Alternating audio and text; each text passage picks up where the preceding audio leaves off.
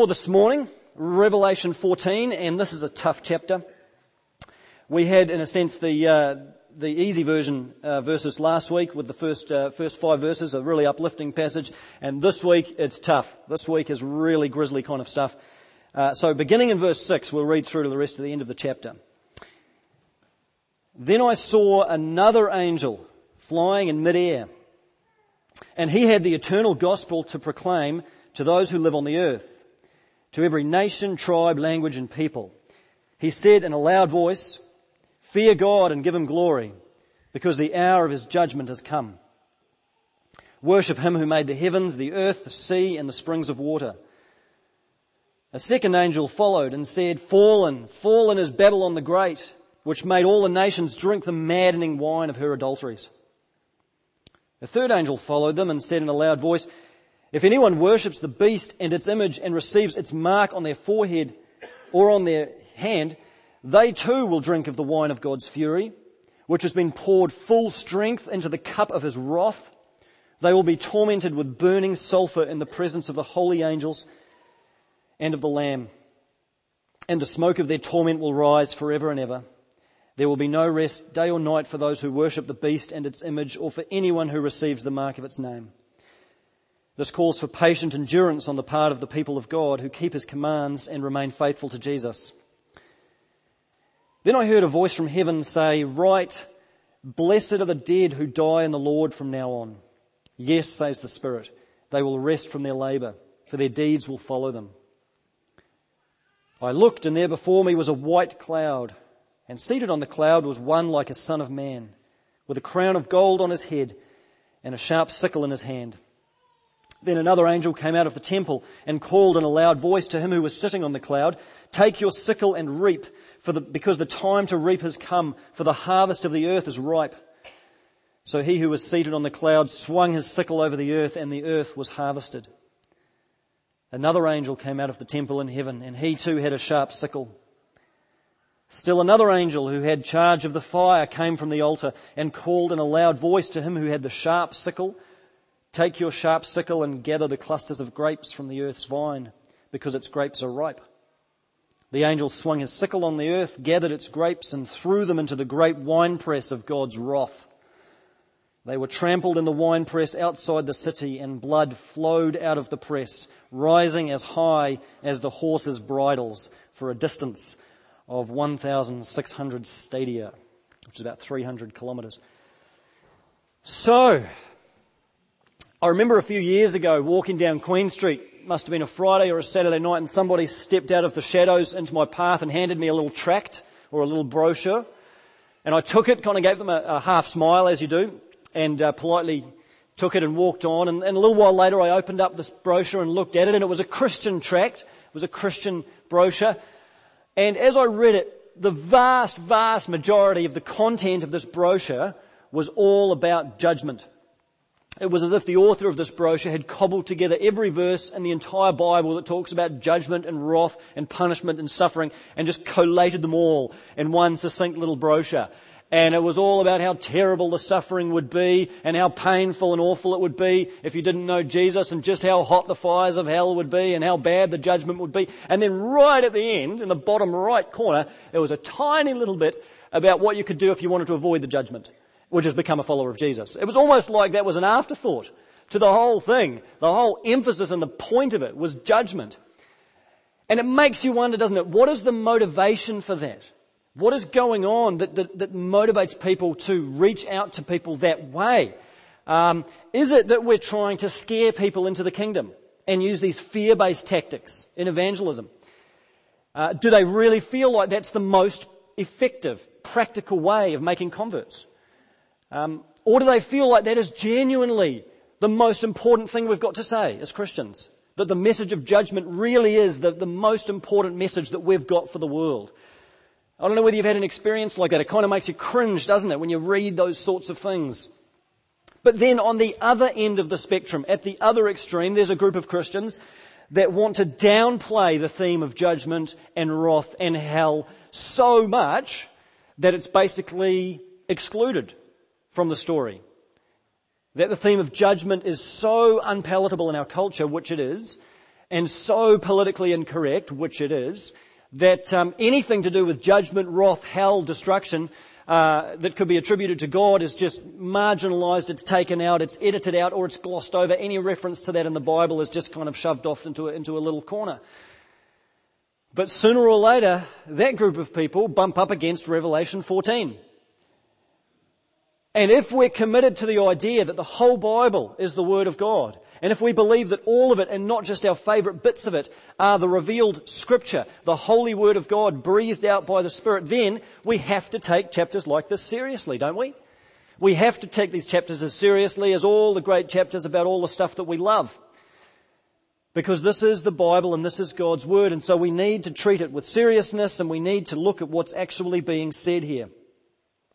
The greatest difficulty I think that you have when you come to this chapter in Revelation, if you've followed the storyline so far, is that it seems to be so at odds with this picture of Jesus as the slain lamb. You know, we've talked a lot about Revelation centering around the image of lamb power around the image of Jesus as the slaughtered lamb, the one whose nature is self-giving love. Jesus summons all of his power in order to give all of himself away and lay down his life for the other, lay down his life in this radical self-sacrifice. But now we get to Revelation 14 and it's as if all of that's gone out the window. It's as if all the love and all the niceness and all the kindness of God has just gone out the window and it's as if we're back to some form of, of Rome power some form of brutality, of bullying, of coercion, violence, force, manipulation. These sound like the themes of Revelation 14. How do you reconcile the idea of the God as the loving lamb who lays down his life with this idea of God who consigns people to be tormented with burning sulfur in the presence of God and the lamb? Those are difficult images to hold together. So I think the first thing that needs to be said here when we come to this chapter is that even in Revelation 14, Jesus is still the Lamb. And that's right here. You notice that in the text. In fact, the verse that's perhaps the most grisly verse in the whole chapter, the one about people being tormented with burning sulfur in verse 10, is the very same verse in which Jesus is described as the Lamb. They're tormented in the presence of the Lamb. And that tells us, even here, even as Jesus is fulfilling his role as a judge, he never stops being the Lamb. He never stops being the Lamb of God. His nature never changes. He is still defined by this radical self-giving love. And if Jesus is defined by self-giving love, then God the Father is still defined by self-giving love. And this is the starting point for exploring the nature of God's judgment. That God in his essential nature, in his essence, at the heart of his character, is unending love. That's who he is. God is love. That's his essential being. That's his core nature. That's the attribute that is primary for God. It's the attribute that defines all the other attributes. It's the central and the centering attribute of God that He is absolute love and is absolutely loving towards all that He has made. If you could peel back all the layers of God's being and essence and character as if that was possible, you would get to the core, the heart of love. God is love. That's who He is.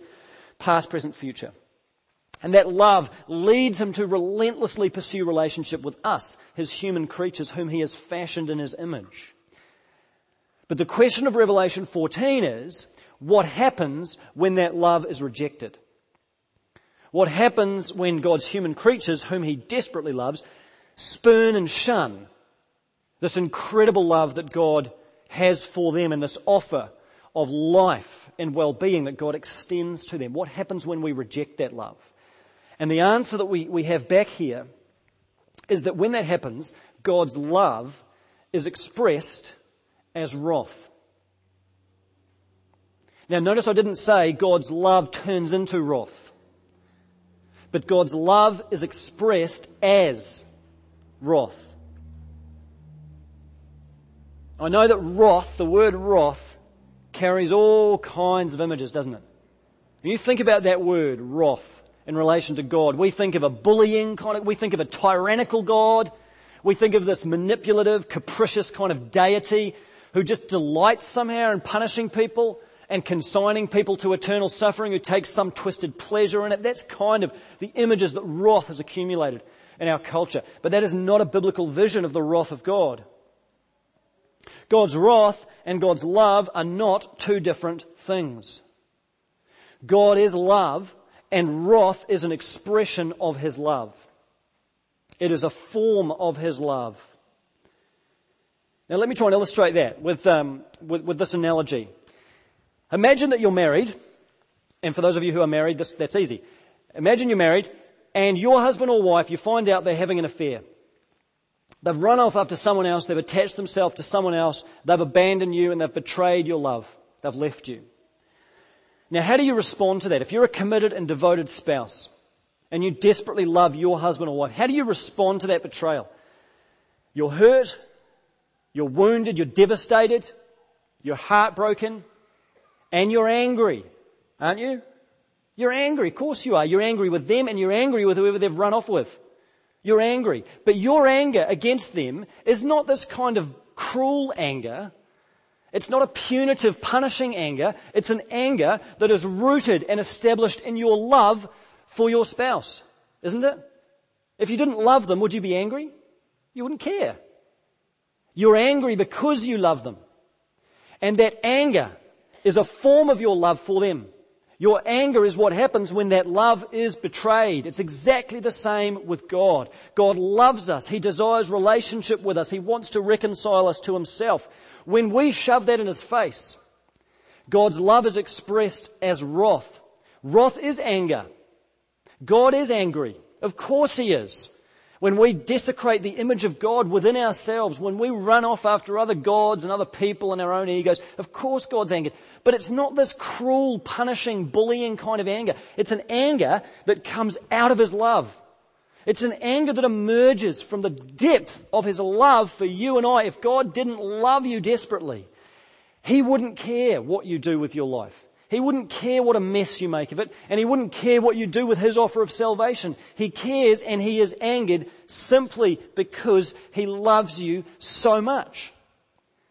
That's why in the Bible God's referred to as being jealous, a jealous God. It doesn't mean he has this kind of petty jealousy for something that's not his. God has a protective jealousy, the same kind of jealousy that you have over your husband or wife or a friend that's very close to you. A protective jealousy that wants to guard what is yours, and that is this relationship. A protective jealousy for the relationship and for the well-being of that person. It's a loving jealousy that wants to guard the love that is there. That's the kind of jealousy God has. And God's anger that's expressed against those who reject His love is only anger because of his love, not in spite of his love. It's because of his love. So wrath is in fact a form of God's love. It's an expression of God's love in action. It's the anger of wounded love, not the anger of a bullying, tyrannical deity. And come back to the, marriage analogy for a moment. Uh, if, you, if you were betrayed by a husband or wife, if you were a devoted and committed spouse, you'd pursue them. You'd go after them. You would try and re-establish this connection. You'd hold your arms open for that reconciliation as long as you possibly could. But if they insisted on completely and permanently rejecting you, running off with the other person, and absolutely refusing reconciliation, then you would have no option eventually but to divorce them. Whether you initiate it or they initiate it, there's going to be a divorce eventually. And this is how God's wrath works. God will do whatever He can during your life to pursue you, to draw you back into connection and relationship with Him. He will open His arms wide. He will always take you back. But if you persist in rejecting and refusing His love through your life, and your life ends and you're still in that, that state and you've, you've rejected Him, then God eternalizes what you've chosen. God makes permanent what you have chosen in this life, which is separation from Him, which is alienation. You've already chosen it. You've already chosen to be separate from Him. You've already chosen to be isolated from His love. God hands you over to what you've already asked for, which is permanent separation. There is a great divorce, as C.S. Lewis described it, a great divorce at the end between you and God if you choose to reject Him during this life. But that is no less than God simply giving you what you've already asked for and making permanent that great separation. And that, I think, is what these images in Revelation 14 really describe. Is the way that God ultimately deals with those who have rejected his love. Still out of love for them, he hands them over to what they've already chosen in this life, which is isolation and alienation from him. It's just that we have no idea how, in the end, how devastating that will actually be. So, the two images that you have in this passage of God's wrath and what it actually looks like are found in verse 10 and verse 20. The first of them is this image of people being tormented with burning sulfur, suffering. Suffering in the presence of the Lamb. And, and by the way, I don't think that necessarily means that people in hell suffer in the presence of Jesus, as if Jesus is in hell with them. Now, I think it means that Jesus presides over that judgment, that he has authority over that judgment, not that he's right there. And the other verse is in verse 20. This image of the winepress. And this is particularly gruesome. These people were trampled in the winepress outside the city, in the great winepress of God's wrath, and blood flowed out of the winepress as high as horses' bridles. So there's an image of destruction, of crushing, of death. Now, I would suggest that these images in Revelation 14 are not intended to be taken in a strictly literal fashion. You might disagree with that, but I've been on at this for a long time now in Revelation. And you have to appreciate that with this book we are dealing with a genre of literature called apocalyptic literature. And apocalyptic literature responds really, really badly to trying to be pushed in a literal direction.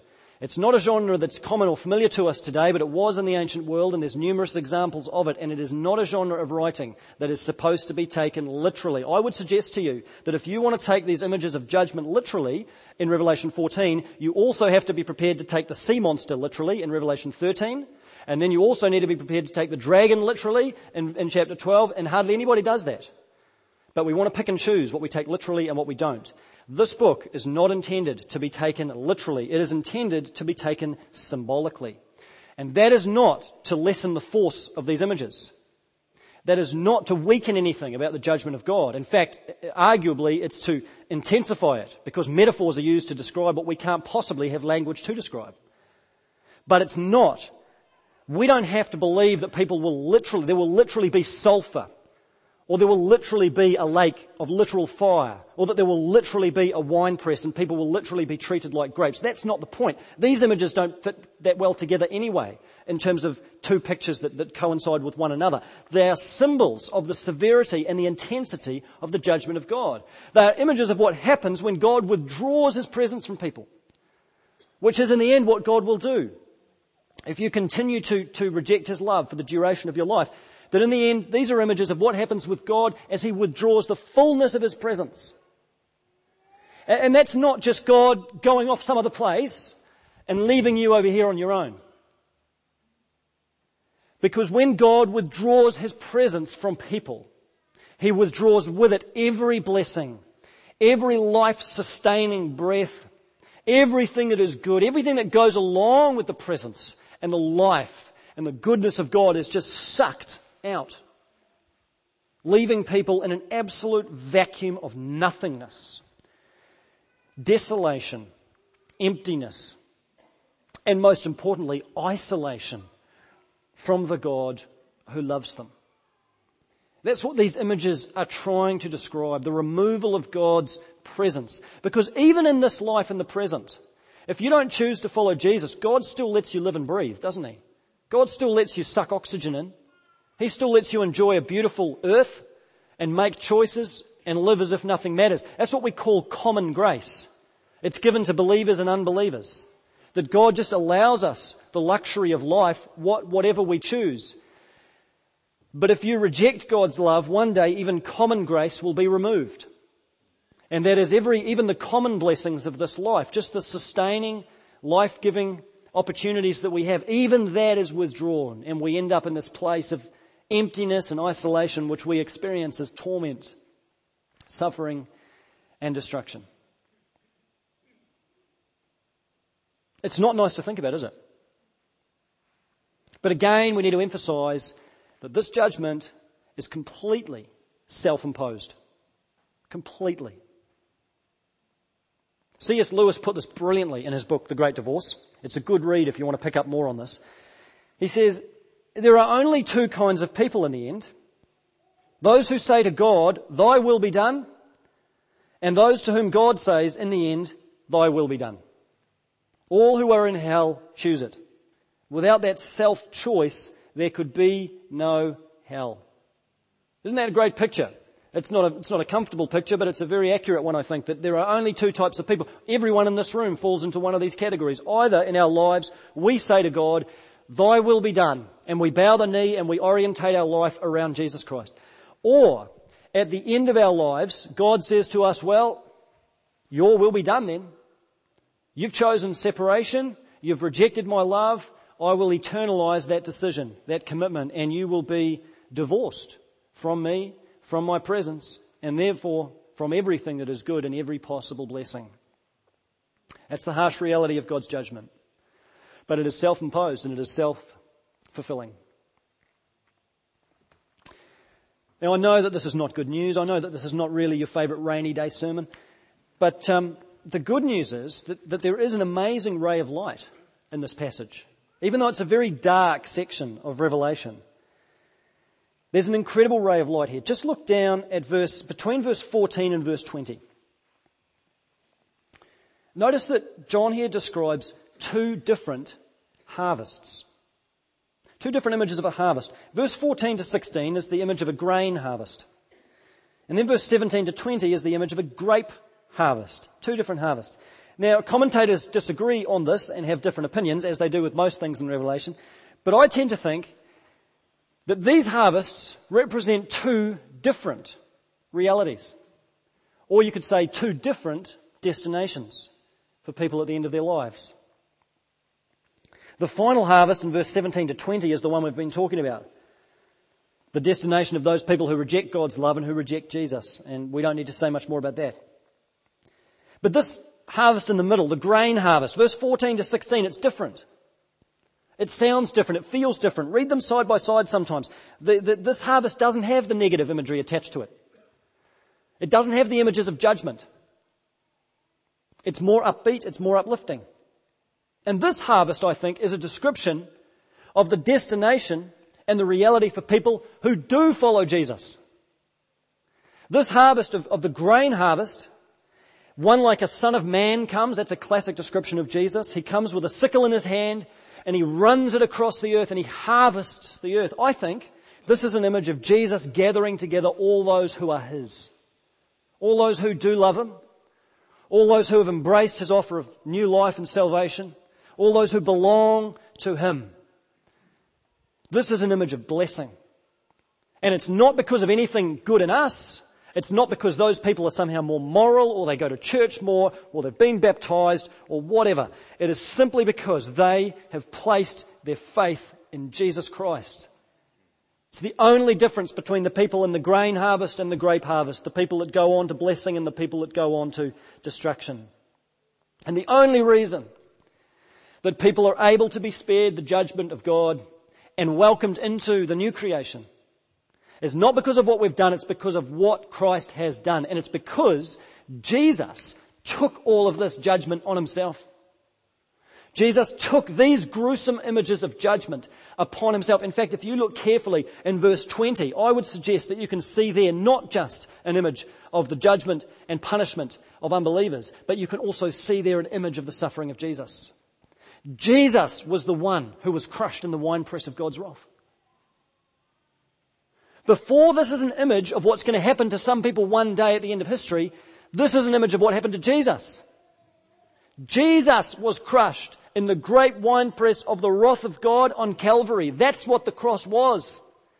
Isaiah 53 describes it. He was crushed for our transgressions. It was the Father's will. Get your head around that. It was the Father's will to crush him and cause him to suffer. Jesus in a sense, was thrown into the great winepress of the wrath of God and trampled and crushed outside the city. And then his blood flowed. And even though that flowing of blood as high as the horse's bridles is an awful, gruesome image of judgment, it's also, if we see it as being a double image, it's also an image of salvation. It's also an image of the blood of Jesus flowing from Calvary, covering the earth, and being the blood that covers us and provides a way out from the judgment of God and a way into the life of God. Jesus has experienced this judgment, this alienation, this separation, this absolute desolation from the presence of God. He's experienced it so that you and I would not have to, so that we can have something better, so that we can experience life with God that starts now and so that we can one day be ushered into the new creation, this renewed earth where we will be fully in the presence of God and fully reconciled to God and others. That's the promise. And it shows us that God's judgment is not the final scene in the story. God's judgment is not the end goal. New creation is the end goal. Always keep that in mind. I think this is where Christians get off track. We want to make judgment the main point. Judgment is never the main point. It's a means to an end. It is the means to an end. It's not the end itself. The goal, the telos of creation and history is new creation and reconciled humanity with God and one another. To get there requires judgment. To get there requires God to eradicate anything that opposes his reign and rule. Anything that is still contaminated by the forces of evil, God must exclude. This is why the image at the, at the, end of Revelation is nothing impure can enter the city. Nothing impure can come through the gates of the new city, the new Jerusalem. God, by necessity, if He is to preserve and to protect the purity and the holiness of the new creation, the new heavens and the new earth, He must expel from the new creation anything that is opposed to His reign, anything that resists His rule, and that would include men and women who reject his offer of love. But that's not the goal. New creation is the goal. Judgment is not the end. It is not ultimate. It is penultimate. That is, it's the second to last act, not the final act. The final act is blessing. The final act is new creation for all of those who are aligned to the Lamb and who follow Jesus. So let me just say one final thing then about this passage as we wrap up here. Notice that with Revelation 14, as with the rest of Revelation, this passage is written to Christians. John's not writing a gospel tract. He's not writing an outreach pamphlet. He's not preaching an evangelistic sermon. This is written to Christians. And that, I think, should tell us a couple of things. One, this is not your evangelism method. This is not for you to go out and read these passages from Revelation 14 to non-Christians and use this as a script for the next tract that you want to write. That's not how it works. Now, please don't hear me. I'm not trying to skirt around the issue of God's judgment. We need to be upfront with that. It's part of the biblical story. That's just the reality. But the purpose of these images is not to do fear-based evangelism. That's just never our calling. To use scare tactics to try and scare people into the kingdom of God is not appropriate and it is not biblical. Paul says in Romans, it is the kindness of God that leads us to repentance. And that needs to be our dominant drive as we talk to other people about Jesus. It's the kindness of God that leads you to repentance. Yes, there are consequences for rejecting His love, and we, and we don't want to hide those, but it is the kindness, the mercy of God that's been revealed on the cross. Jesus has taken the judgment of God upon Himself, so you don't have to. There's a new life that you can embrace. There's a new eternity that you can step into. This, the love of God is what drives the story forward in the Bible. And it's the love of God that should drive our witness, should drive our outreach towards those who don't know Jesus.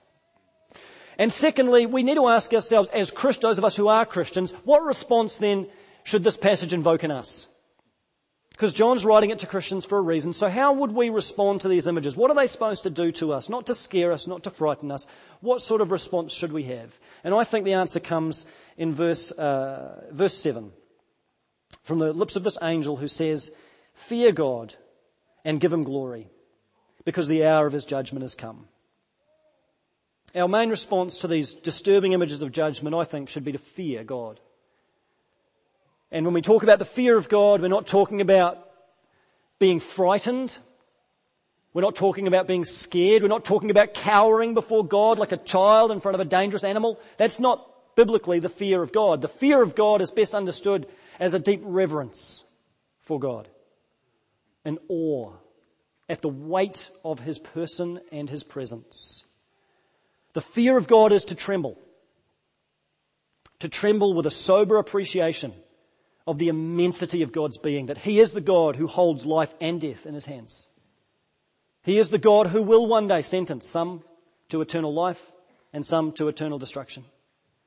He is the God who holds the keys to death and Hades. He has that power and He has that authority. But our fear of God is also rooted in the deep conviction that God is loving and God is good and God summons all of His great power and offers His life that we might experience life with Him.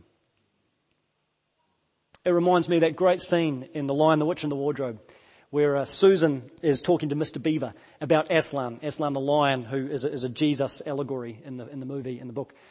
And Susan says uh, to Mr. Beaver, Is he quite safe? Talking about Aslan. And Mr. Beaver says, Safe? Who said anything about safe? Of course he's not safe. But he is good. And that's the God whom we serve, isn't it? He's not safe. Far from it. But he is good. Very good. And that should lead us to have a deep fear at the awesomeness and the power of God and the judgment of God, but also to rest in his loving arms of grace. Let's pray.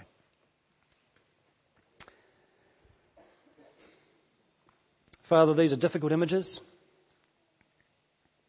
and this is a difficult passage. These are difficult topics. Father, I just pray right now for anybody here who doesn't know you. I just pray, Lord, that what I've shared this morning and these words from your scripture would settle upon them in the right way, not to scare them, not to frighten them. But Lord, I pray they would be convicted by the awesomeness of your presence and the amazing thing that you have done for us through the cross and through the resurrection to bring us into new life. And I pray, God, that these images of judgment would just settle on us as sober reminders of just how powerful you are. That we wouldn't be flippant with you, that we wouldn't be too casual with you, that we wouldn't be disrespectful, but that we would feel the weight of your presence. But as we do that, we feel the weight of your immense love. Thank you that we're just enveloped in your goodness. Thank you that you are not safe, but you are very, very good. And we bless you for that this morning. In Jesus' name, amen. Connection Point is a joint production between Connection Resources and Shore Community Christian Church. If you would like a free copy of today's message, please email us or phone us on 0800 90 30 90. To subscribe to our free podcasts or to listen to the latest message, go to connectionresources.org.nz.